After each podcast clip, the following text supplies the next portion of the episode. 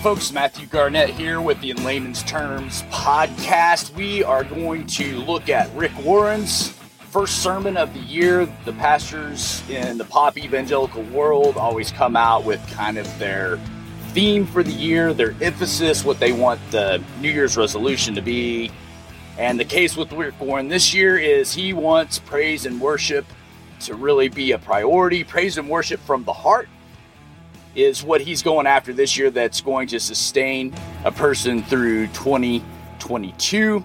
And of course, praise and worship from the heart is commanded in Holy Scripture. But unfortunately, where a lot of the pop evangelicals go with this is they turn it into something that's going to be this panacea, this end all be all of your existence for the next year type of idea a lot of times. And praise and worship, I did a series some time ago called The Seven Sacraments of the Pop Evangelicals, and one of them is praise and worship. And what happens is a lot of times when we don't value Holy Scripture as the power of God unto salvation for men, as St. Paul teaches us in Romans, often we will replace those things with other things like uh, great smoke and light show, complete with a rock band with talented musicians, you know, that you'd see at a club on Saturday night. It is exciting these uh, big churches. I used to play for my, my buddy Jesse in one of these big mega churches. I used to play drums, and we played in the in the big house one day with this big broadcast room, and it, it is exciting to watch these musicians play.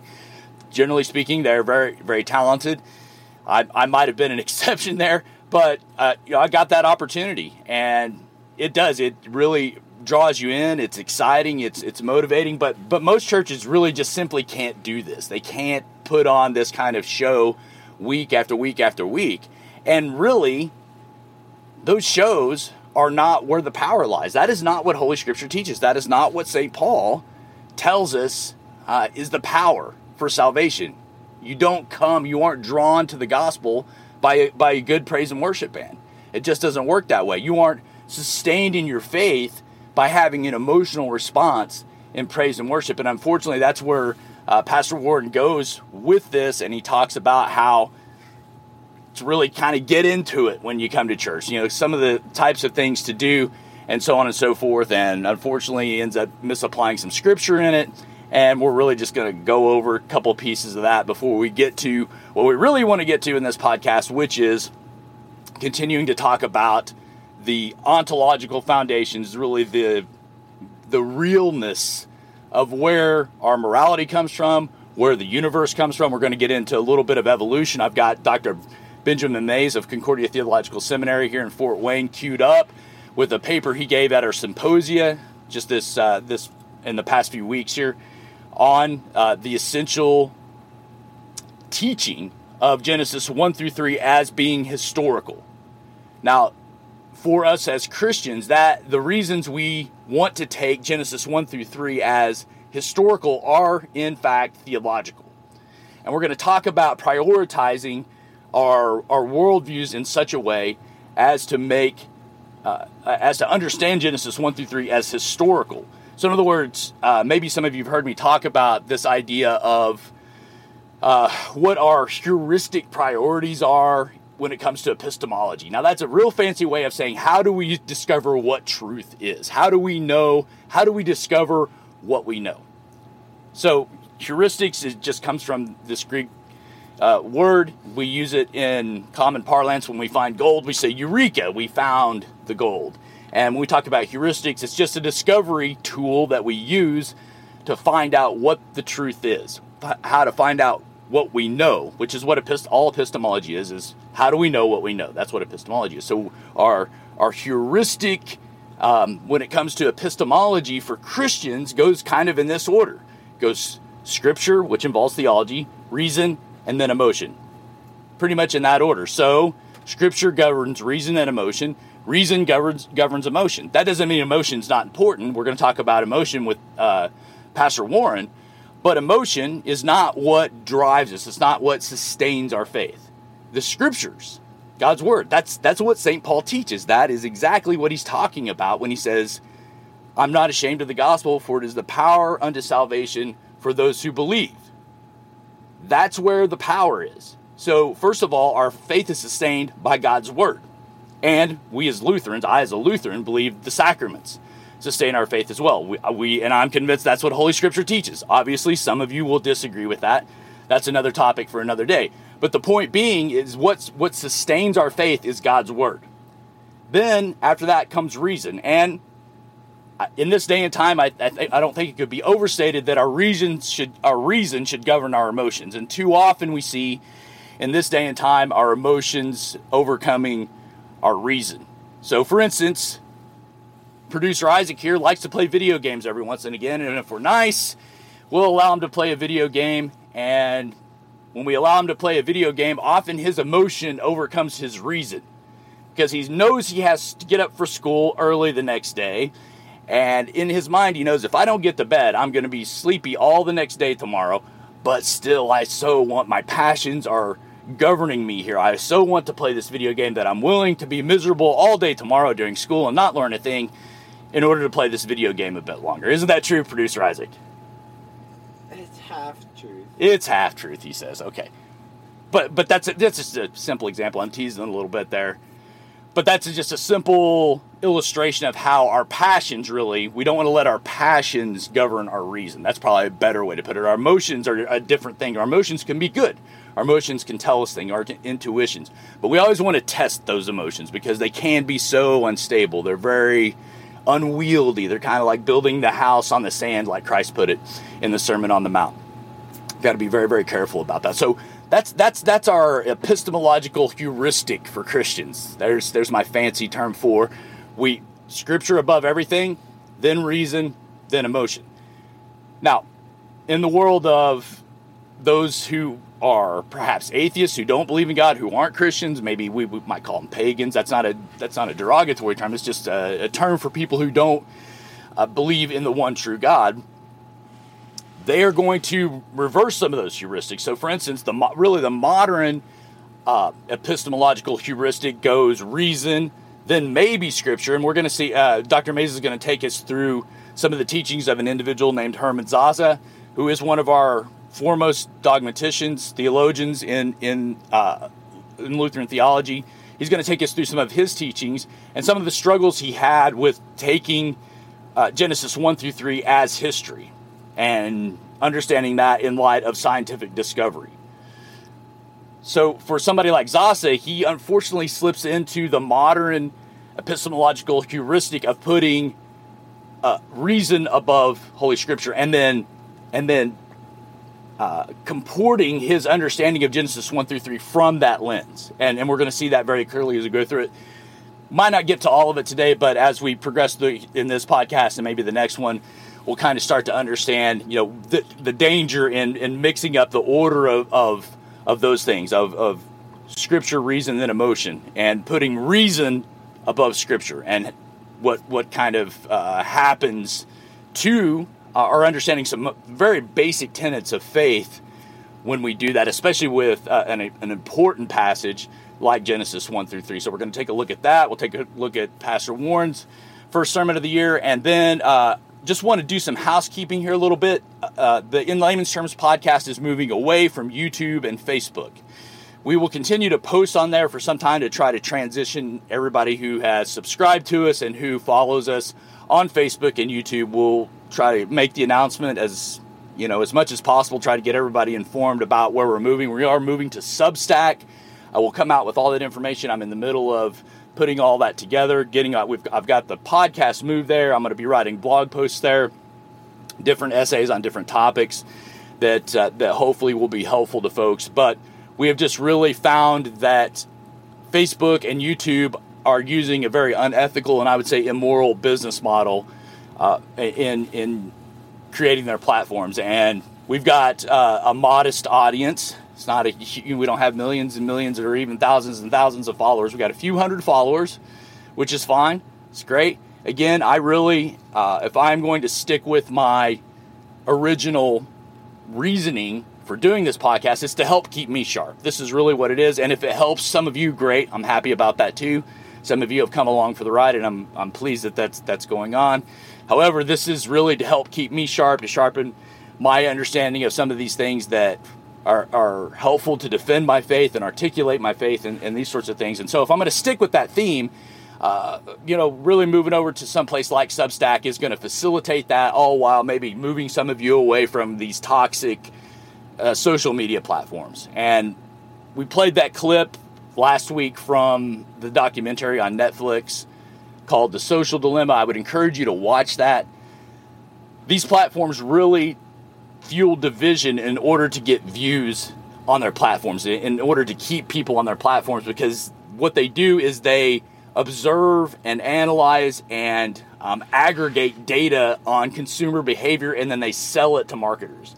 That's really what's valuable to marketers is is not so much you know your your personal data. When you talk about your personal data maybe it's your email and that sort of thing i mean how many of us really reply to these spam emails we get? Not many of us. There might be something that come, comes across that might be interesting to us we might happen to be looking for. Um, but most of the time what they want to know is how people how certain kinds of people behave how do different groups of people behave and that's how they really put their marketing get, together. And they're doing this en masse and one way they keep eyeballs on the screen is through getting people outraged. Uh, outraged about this outraged about that and then fighting it about it online because uh, again there's there's something that releases a high in the brain called dopamine. I think you get a dopamine hit from winning an online argument. I used to do it. I used to love it.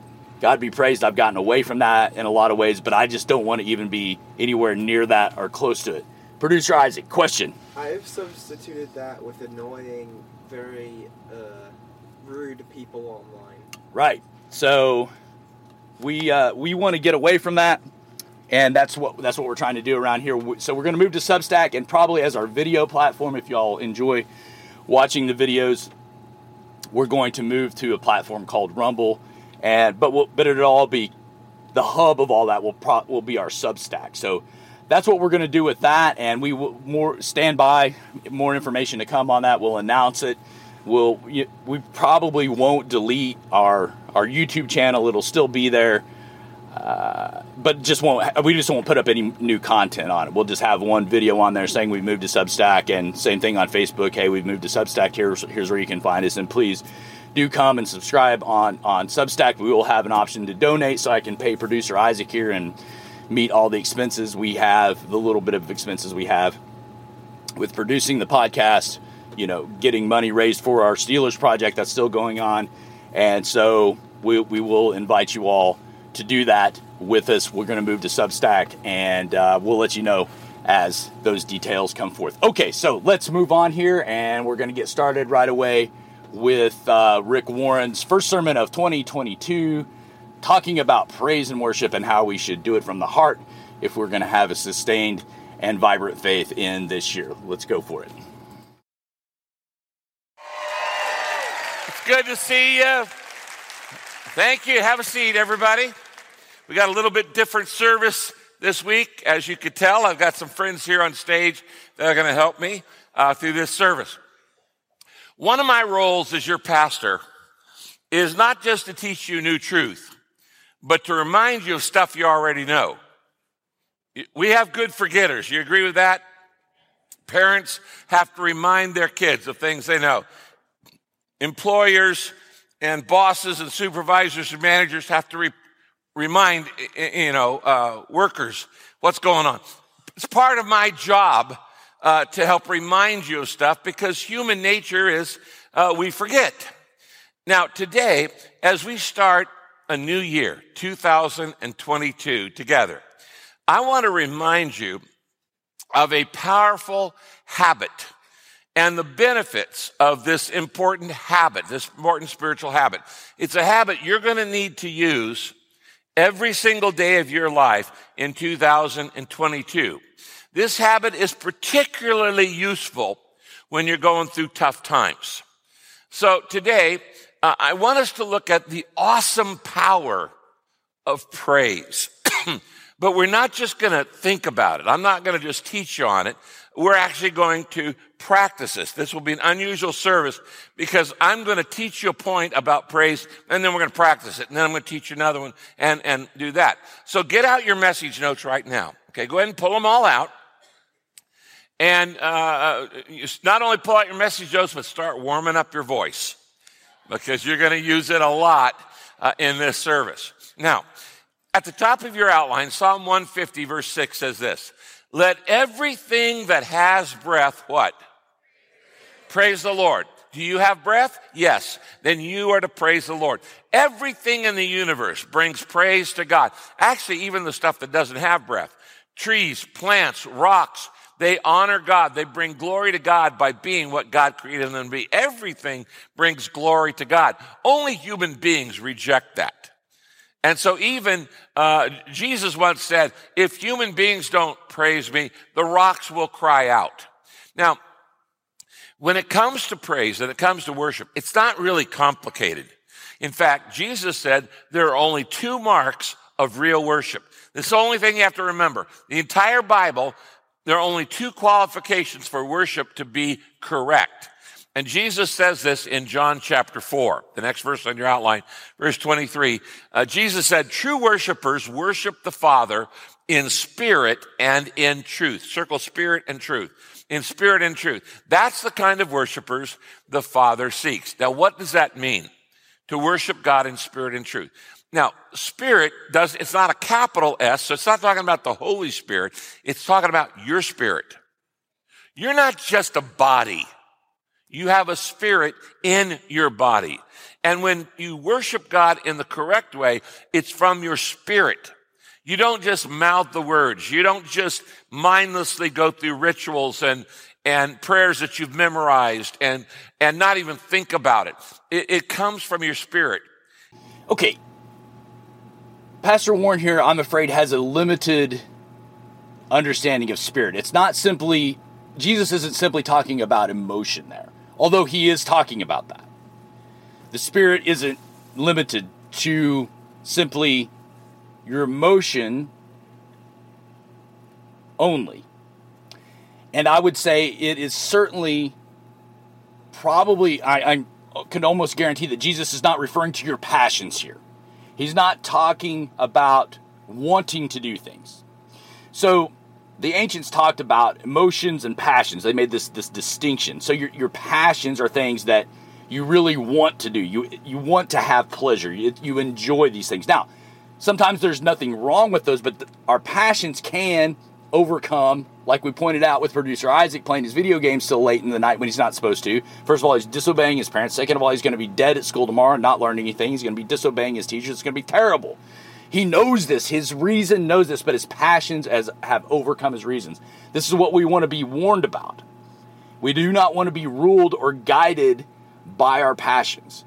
And unfortunately, here I'm afraid Pastor Warren is relegating this notion of spirit when Jesus says, true worshipers worship me in spirit and in truth. He's relegating the spirit really to our passions. Do we want to be there? Uh, because he mentions this notion of, well, we God does doesn't want us to just come and go through the motions. Well, that's not correct. And as we'll see, as Pastor Warren goes on here, we'll show why it's not correct. Let's continue on and it has to be in truth. In other words, for worship to be accepted by God, it has to be authentic. You got to really mean it. And it has to be accurate, authentic and accurate, devotional and doctrinal, in spirit and in truth. The one thing that really ticks God off, if you want to know what God doesn't like, that God really hates it, what God hates more than anything else is lukewarm worship where we go through the motions, we sing the songs, we say the prayers, we do the right thing, but we're not even thinking about it. We're just going through the routine, the ritual, without even thinking about it. God says, I'd rather you just mail it in, skip that if you're going to do it. In the book of Revelation, uh, J- uh, Jesus says, I, I see that you're neither hot nor cold, but you're lukewarm. He said, I don't like that. I don't like lukewarm worship. He said, I'd rather have you be cold, totally against me, or hot, totally for me, just not lukewarm. He said, because you're lukewarm, I'm going to spit you out of my mouth. That's a euphemism that says, you make me sick to my stomach. You nauseate me. God says, when I see people who are ta- coming to worship, but they don't really mean it, they're not even thinking about it. He says, it makes me want to throw up. It makes me want to puke. It makes me want to vomit. I- so, a couple things here first of all, what what were you seeing in this producer Isaac that was bothering you? Uh, some of the stuff he's mentioning kind of sounds like it was written by him, and he's saying that God hates when God usually doesn't hate people, even his enemies. Right. So what producer Isaac is pointing out here is, is a couple. What he's talking about is the scripture references that Pastor Warren's pointing out. The, the I don't know where he gets these translations. Sometimes they're they're a lot of the times they're the New Living Translation, and they're they're not great translations. They they are conveying something a connotation that's really not in that passage. So, for instance, and and again Pastor Warren is preaching a connotation of this passage from Revelation that's not there. So when Jesus says, be hot or be cold, the idea should come to your mind of tea. We like iced, we like iced tea, we like hot tea, we don't like lukewarm tea. That's the idea. It's not talking about being for or against God. It's talking about being the temperature you're supposed to be in order to be useful. So it's not talking about be, this is not again referring to our passions, our authenticity as he put it in worship. That's not the idea at all. In fact, Pastor Warren is completely off the mark to say that if you're not feeling it, if you're not into it, if you're not genuinely worshiping, authentically praising God when you come to a Sunday morning service, you might as well mail it in. Now, I'm not entirely sure what he means by that but is he saying that if I'm not, if I don't feel like going to church and praising God from the heart, that I shouldn't just, I should, I should just not show up that morning? I don't think that's what God is talking about. Because if that were true, then we could obey any of the commands of Holy Scripture. One of which is to regularly gather with believers. That is clear from Holy Scripture. We are to attend church on a regular basis. We have established regular to mean every Sunday. And I think that's a pretty good norm. So am I to if I am to disobey that command from Holy Scripture when I don't feel like obeying it, what other commands can I disobey when I don't feel like obeying them? When I when I can't obey them from the heart. So that cannot be what possibly what Jesus means by worshiping in spirit and in truth. More likely, what Jesus is talking about there is something like what Isaiah is talking about, where he says, you know, and inspired by the very word of God, the direct word from God, the direct revelation of God's word to him as a prophet, where he talks about God not desiring sacrifice. I mean, the psalmist talks about this, but God desires mercy and grace. That uh, that the uh, sacrifices of the people, according to Isaiah, were worthless because they neglected the oppressed and the widow and the orphan. They come to they come and come to a worship service all while they go out and live against the commands of Holy Scripture. That's why God was upset with their worship. That's what makes God sick. When we go to church on Sunday and then live the rest of the week like we're not even Christians. We don't obey the commands of Holy Scripture. We're not compassionate to our neighbors. We're not living according to the Ten Commandments. That's what Jesus is talking about, and that makes way more sense to me than Jesus being, uh, you know, like uh, producer Isaac pointed out. God's not sick over that, and again, God is compassionate; He forgives our sins, and that's part of the reason we go to church is to confess our sins and receive His forgiveness. Don't forget that. Um, but the point being that what makes God sick is not inauthentic worship, as Pastor Warren's putting forth here, but when we go to Sunday morning worship and we go through all the motions of acting like we love and adore and praise God, and then we go out the door and disobey all of his other commands according to Holy Scripture, according to the Ten Commandments, according to what mercy and compassion would demand of us. That's what makes God sick. And that's what we, and we should repent of that. And God and and, and producer Isaac is right. God is merciful. And if we ask for his forgiveness, he will give it give it to us based on the, the death and resurrection of our Lord. So that's there for sure. The point being, the key is not to feel it in worship. It's not to have this authentic feeling of praising God and worshiping from the heart and these sorts of things. Although worshiping from the heart is important, if you're never feeling it, then that might indicate a problem. You should feel something sometimes. But sometimes you'll go to church, you don't feel like being there. You don't feel like being there the entire time you're there, and you can't wait to get out of there. That's just the fact. Now, I'm speaking for myself. Maybe I'm projecting a little bit, but I'll bet that's true for you as well. There are certain Sunday mornings you don't feel like getting up and going to church, but you do it anyway because God commanded. There are certain days where producer Isaac doesn't feel like obeying my commands to go to bed when he's supposed to, but he does it anyway because he's a Christian. And this is what Christians do. And that's what Jesus means by worshiping God in spirit and in truth. So, our spirit, I would say, is juxtaposed against our passions. Our spirit does what wants to do uh, what God commands instead of what our passions are trying to dictate toward us. This is uh, St. Paul really covers this in, in Romans 7, I think, when he talks about the new man wanting to do what the Lord commands, but the sinful nature is against that. That's what I think Jesus is getting at here when he talks about worshiping in spirit, worshiping according to the Holy Spirit. And Pastor Warren says this isn't, isn't about the Holy Spirit, but really it is because the Holy the Spirit that was is within us now is God's Spirit, the, the Holy Spirit. We don't have this separate spirit that's apart from the Holy Spirit within us. This is what Jesus is talking about. And even though it's not capitalized, that's what we're getting at here is denying our passions that tell us to be offensive to our neighbors and to not love them as we should and to not go to church when we're supposed to and doing it anyway, even when we don't feel like it. In fact, that's probably a more, I would say, almost a higher form of worship. I mean, producer Isaac was a baby at one point and I had to change his dirty diapers. Do you think I wanted to do that? No. But I did it because that's what Holy Scripture demands of me. That's what love demands of me. And when we see people making sacrifices, even when they may not prefer to do that, that's often the highest form of love and worship and praise. So I wouldn't say necessarily if you were to pin Pastor Warren down on this and ask him about it, he would say, Oh, yeah, I just miss church whenever you want to. I don't think that's what he's trying to say, but he's really getting off the mark here in a lot of ways.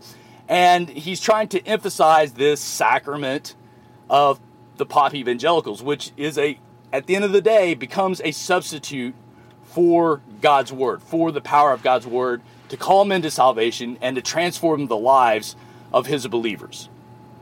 That's what he's substituting in. He's saying this is the key this year. It would have been great had he got got up and said, "This year, the key to, to having a more fulfilled life in 2022 is studying your Bible more." That would have been good. Showing up to church more often. That'd have been good too. Even when you don't feel it, showing up to church. You may come here, you might hate the music, you might hate rock music, you might prefer classical or you know organ music, but we play rock music here, so you have to deal with what we have. You come anyway and you get God's word. That's that's what's going to sustain you in 2022. But instead, he says this idea of praise, and I'm, I'm not entirely sure where he's going to go with this. I listened about half of the sermon, uh, but it really does boil down to that. Um, and and it has all kinds of implications because his men struggle with this and all kinds of other things, other issues we can talk about on a different day. But at the end of the day, this praise from your passions, this wanting to praise from the heart, this authentic praise is no substitute for God's word. That's what sustains us, really. Okay? What God gives us sustains us, not what we necessarily give to God. We give to God in response to his gifts to us. See? That's the idea. Don't substitute that. Don't get them flip flopped. God's word is what's going to sustain you and his sacraments. And then our response to that is praise. Okay, let's go ahead and uh, move on here to the teaching screen, Isaac, and we'll get to back to talking about.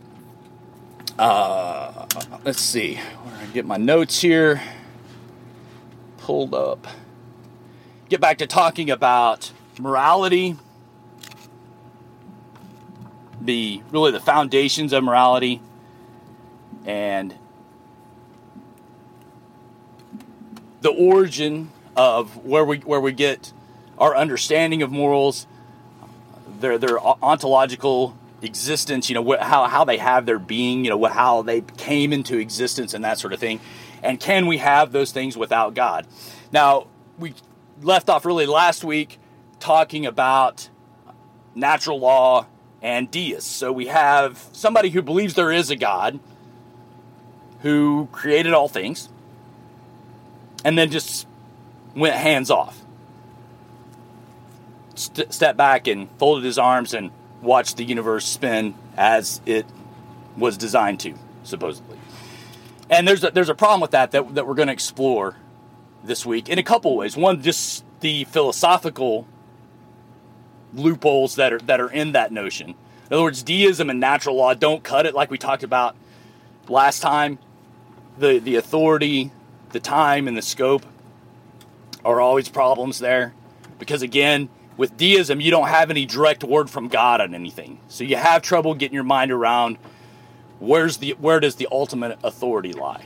It's diff, more difficult to come by when you don't have God's word. You also don't get the uh, the you don't come by these under, this understanding of morals in a timely fashion, like we talked about with with producer Isaac jumping off the high place to determine whether or not that's going to kill him or injure him. Injure him. We don't have time to figure that out.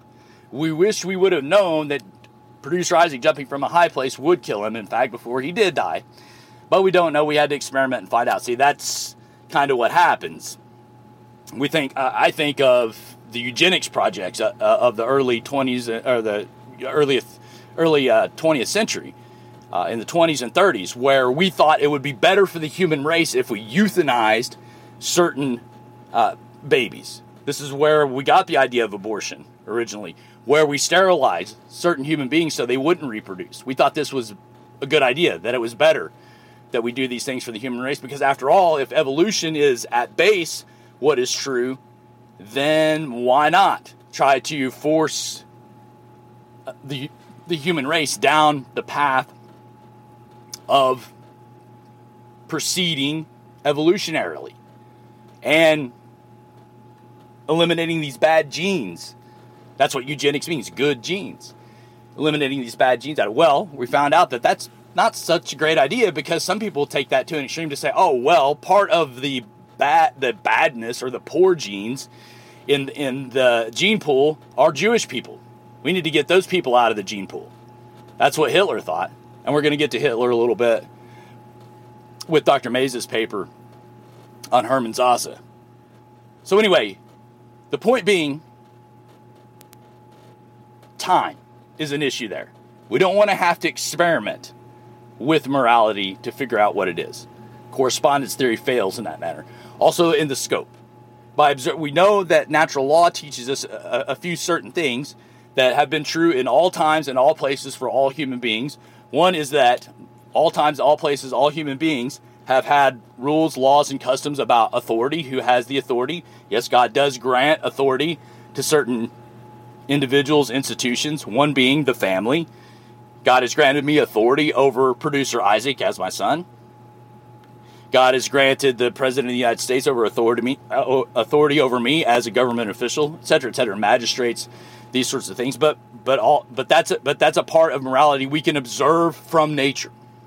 We can also observe from nature that in all times, all places, with all people, that uh, unjust harm to the body is outlawed often, or there's at least some rules about it. This includes murder.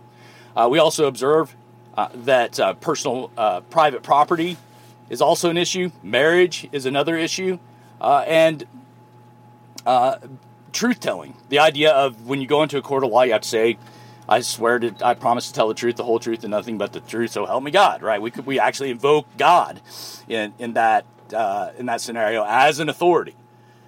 So we know this, we can observe, observe all these basic tenets from nature, but we don't know all the details of them. We can't observe all the details of them from nature.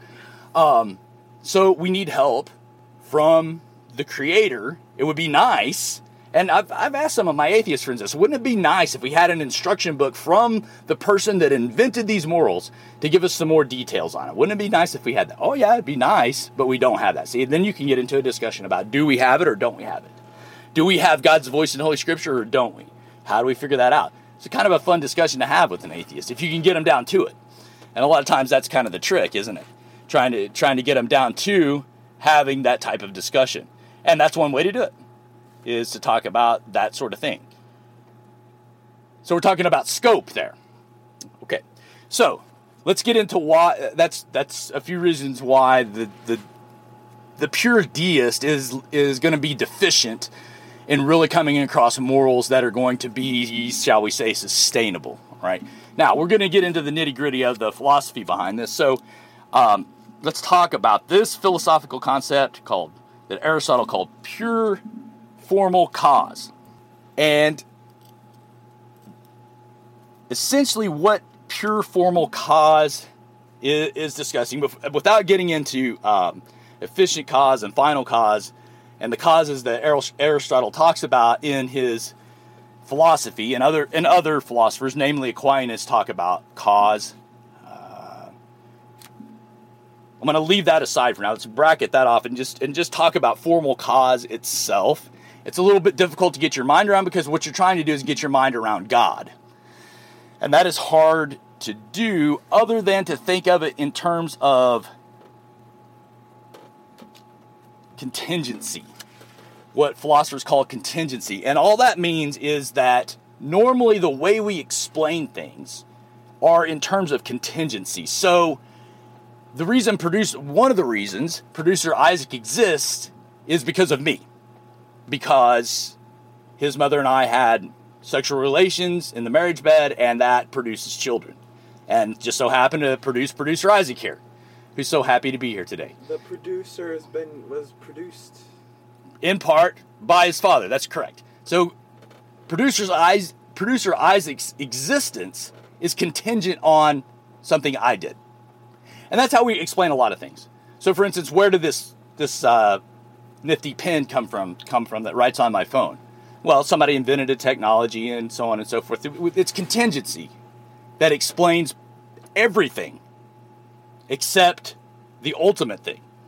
So, for instance, producer Isaac is contingent on me. I'm contingent on my father. He's contingent on my grandfather, his grandfather, his dad, his grandfather, so on and so forth, on down the line until we get to what? Who created the first human? Where does the contingency stop? Because reason and the, the quest for knowledge, the heuristic, our, our epistemological heuristic demands of us that we continue to look for that ultimate cause. And that's where Aristotle ultimately went with what he called the unmoved mover, which in Western parlance we have come to know or call God. And that really is the term we use to encapsulate what we would call pure formal cause. Because you have to ultimately arrive, if you're going to discover this, if you're going to discover the, the ultimate cause of everything, you have to discover something that's non contingent, a non contingent being. And that's hard to get your mind around because the, the natural thing for people to do when you start talking, when you start going back in time and back in time, is just say, well, ultimately you have to get to God. And then the wag will say, or the atheist will say, well, who created God? That's the rub. And if we, if we want to say something like, well, space aliens began the human race, the question still stands, well, who created the space aliens? Right? I mean, I've quite properly heard atheists like Richard Dawkins say something like this. Well, there's a possibility that we were created by space aliens or some some sort of thing. Because here's the thing we don't use nothing as an explanation for everything. In other words, I wouldn't say producer Isaac is here because of nothing. He just appeared out of nowhere. We, we wouldn't use that explanation to explain anything, let alone the ultimate cause of the universe. And Dawkins knows that. There's got to be a cause. And he knows, and he, and he, that's why he's, he's a obviously, I guess, according to the experts around him, a brilliant scientist, a brilliant mind, a genius, whatever, but his philosophy is terrible. He doesn't understand philosophy. See, that's where he lacks a few things. That's where, again, our, our epistemological heuristic has to, needs to have theology above all. They used to call theology the queen of the sciences because that was the one that stood in magisterial in the magisterial position in relation to things like reason and science and emotion and passion. That's where theology stood because it had to. This is what's great about Aquinas. Why I'm a Thomist. because Aquinas explained this perfectly why we need to have theology in that magisterial position in order to explain anything, in order to make sense of anything. We have to have it there, has to be there. And Dawkins struggles with this. There, he knows that we don't explain anything by saying, oh, the universe was created. Uh, nothing created the universe. I shouldn't say from nothing because God created the universe from nothing, we would say. But we have when we talk in terms of God as the pure formal cause of the universe, we have to talk about contingency. All right, and when we talk about a non-contingent being, essentially here are some of the characteristics. We're talking about things that have to do with material. So a non contingent being would have to be able to create material out of nothing. He wouldn't be depending on anything to create the material.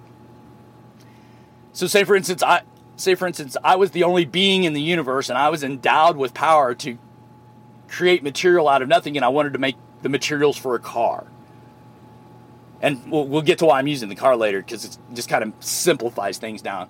But I would have to be able to make the the iron and the ore and the things to make the metal and the car parts and all, all those different things. I would have to have the material. I would have to have the ability to create the material out of nothing if I were to be a pure formal cause. In other words, not dependent on anything. If I had to use something from somewhere else, now I'm contingent.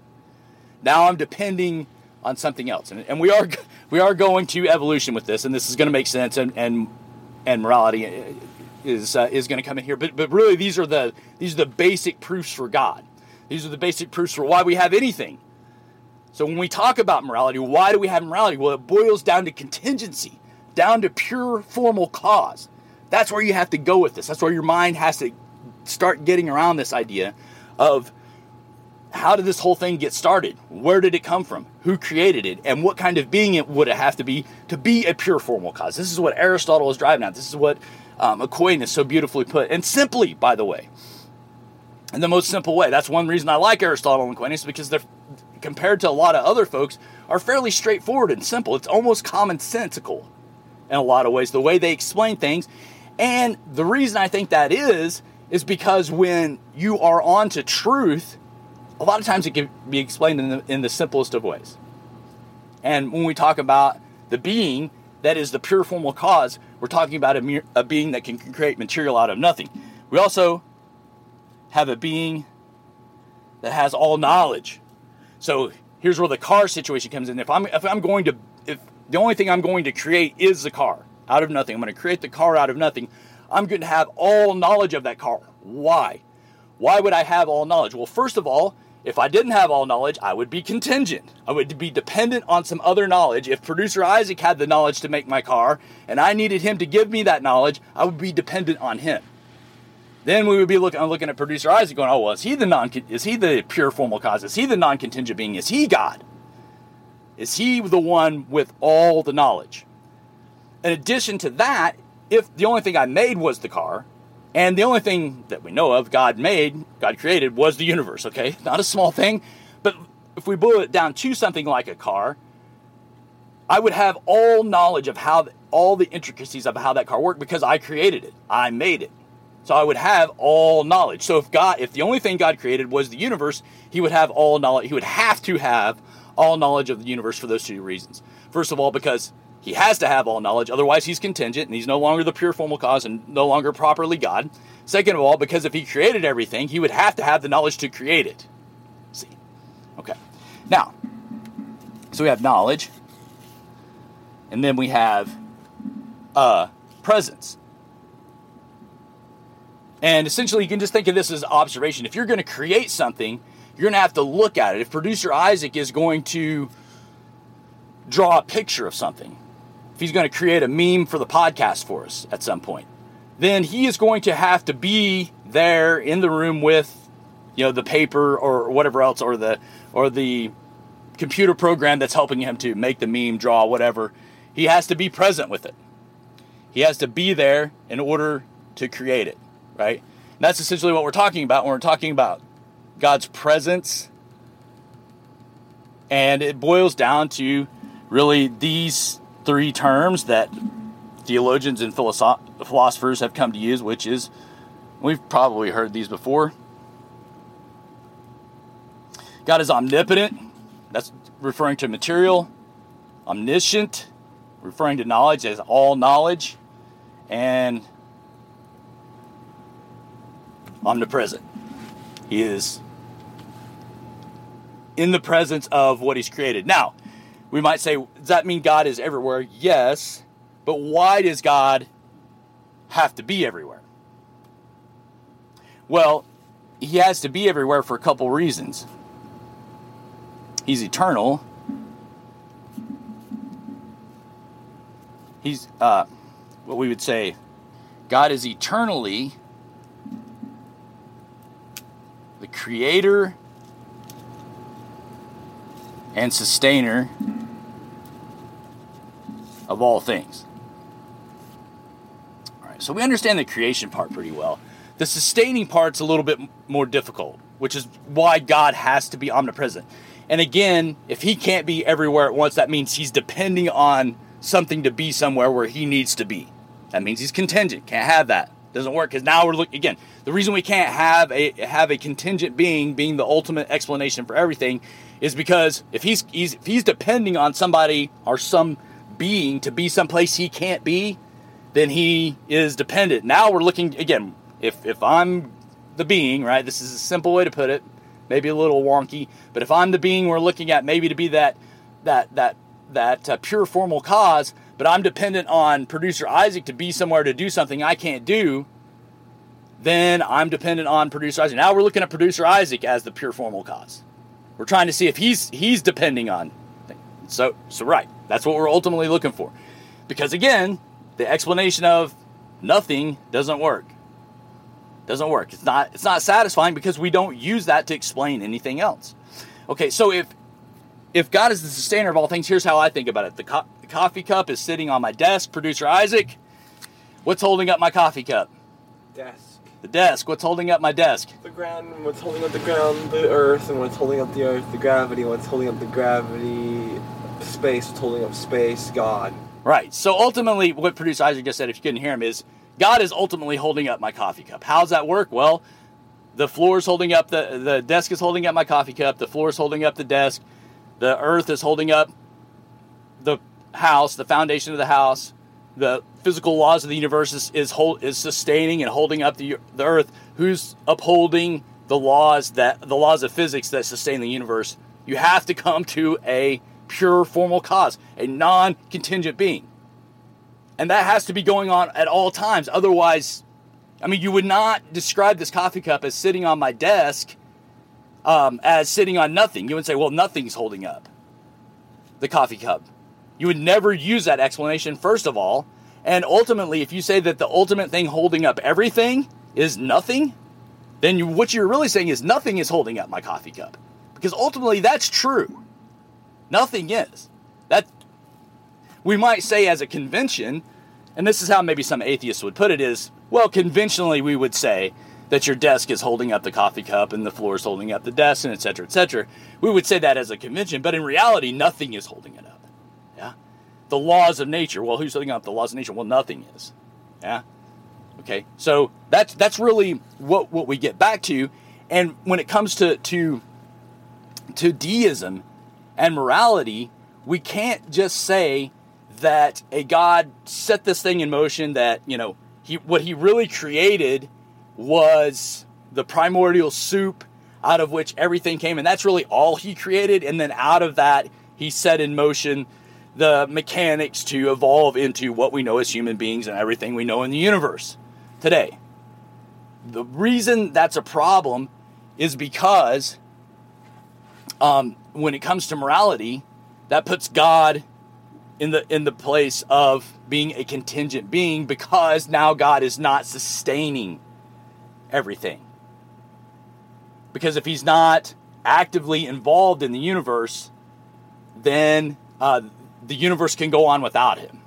He is not. He, he's not the thing on which everything depends. And again, we get back into that infinite regress, don't we? If God is not sustaining everything, if he's not actively involved in sustaining the laws of the universe and and, and eternally creating it, um, then we got a problem with how we are coming to this this notion of pure formal cause. And that creates a problem with the idea of morals in the sense of them being this thing that just developed naturally out of uh, an evolutionary process as a survival mechanism. Because then, what do we lose in that in that scenario? Well, without them being a direct result of the pure formal cause, the unmoved mover, God, without them being the thing that God creates and sustains the universe with, then we lose the authority. We lose uh, the the uh, the timeliness of understanding morality. We lose the scope of it because then again, there it just becomes a product of our of our minds. Ultimately, just becomes a product of our of our own creation, which ultimately puts us right back in the same place the atheists are. All right, so we cannot have we cannot as Christians go toward deistic evolution. Doesn't work. Doesn't work philosophically, as I've shown. Again, maybe I'm, it's a little murky still. Think about it, you'll get there. Again, th- continue to think about the authority, time, and scope piece and how God needs to sustain the natural law in order for that to work. You can't have a, a distant, transcendent God and be a deist. Um, and and somebody and a de, you could have a, a, a, you could be a deist and be a creationist. That would work, but you cannot be you cannot buy into evolutionary theory and still and still be a consistent deist uh, with your morals. You cannot. Doesn't work that way. Because again, if we if we evolved into this state of being with our morals and they are just a result of the natural processes of us trying to survive, the survival of the fittest, they are they, they at the end of the day boil down to a creation of contingent beings who do not have the authority to enforce those morals. See, we got a big problem. We need God's authority in on this. So, that's one piece. The other piece for us Christians is highly theological. And we're going to get to Dr. Mayes' paper pretty much next week. Unfortunately, we've run out of time for this week. We'll get to it next week. Um, and he's really going to talk us through the theological implications for us Christians of, uh, of not having, uh, not, not understanding Genesis 1 through 3 as history. And the big, let me just kind of lay it out here. First of all, the a number one problem, and I, and I don't hear enough people talking about that. I don't hear enough apologists and whoever else talking about, you know, who want to defend a young earth creationist viewpoint. They don't uh, talk often enough about the historicity of Genesis 1 through 3, um, really laying the foundation for the gospel. Because if we do not have an historical Adam, we cannot have an historical Christ. If we don't have an historical first man, we cannot have an, an historical last man. So if Genesis 1 through 3 is poetry, which it's not, textually it's not poetry. Genesis 1 through 3 is, is written as history, if you understand the language in the text. It's not, it's not Hebrew poetry. We know what Hebrew poetry is, it is not that. So it is, it is history. It is written as history. It is intended to be read as history. And the problem with it is if you don't if you read it as metaphor, what prevents you from from understanding Christ as just a metaphor? What prevents you from understanding the fall into sin as just being another metaphor that the scripture? What prevents you uh, from from uh, from allegorizing difficult parts of scripture? Again, now we're getting into the uh, epistemological heuristic we originally started off talking about we are we are starting to place reason in order to to harmonize evolutionary theory and quote modern science with our understanding of holy scripture we are elevating reason above scripture. Instead of saying as we should when we when when you are reading scripture and you see something you're you're like that can't possibly be true or right. I don't like that. I don't like that that went on. Or i don't like that command. Or I don't believe that tenet that I'm supposed that is put forth as truth from Holy Scripture. What your natural reaction should be to that is I'm the one that needs to adjust to Scripture. Scripture doesn't need to adjust to me. See, we're always trying to accommodate Scripture to ourselves, aren't we? Trying to make, trying to twist it, trying to water it down, trying to make it something that is palatable, to us and the way we want to live life and the things we want to believe. The reverse should be true. We should be adapting our opinions to the Word of God. Because if we believe that God exists and we believe He spoke in the Scriptures, it makes it would be completely irrational for us not not to believe and obey what is written in the Scriptures. If God said it, if God Almighty of the universe says something to you, you ought to believe and do it. Shouldn't you? That's just the logical thing to do. That's why unbelief is so irrational. Because you were saying, yeah, I, that's why deism really is irrational. Yeah, I believe God exists and that he might have spoken, at least spoke through nature, but yet we want to disobey it, don't we? We want to do our own thing. We want to accommodate it to, to what we believe. We, we are elevating our passions and our reason above Scripture, and that leads to very, very dangerous places in how we live out our lives. And it also completely destroys faith, as we'll see Dr. Mayes talk about beginning next week. We got him on the meme at least. We'll actually get him in the podcast next week. But until then, let me uh, remind you that we will be moving to Substack, and producer Isaac will be um, helping me with that move, and we will let you know um, when that move happens. And when it does, we will uh, put a video up on YouTube, let you know on, on Facebook and that sort of thing to come on over to Substack and Rumble and wherever else we do. Until then, we'll see you next week. We'll let you know how it goes. See you then.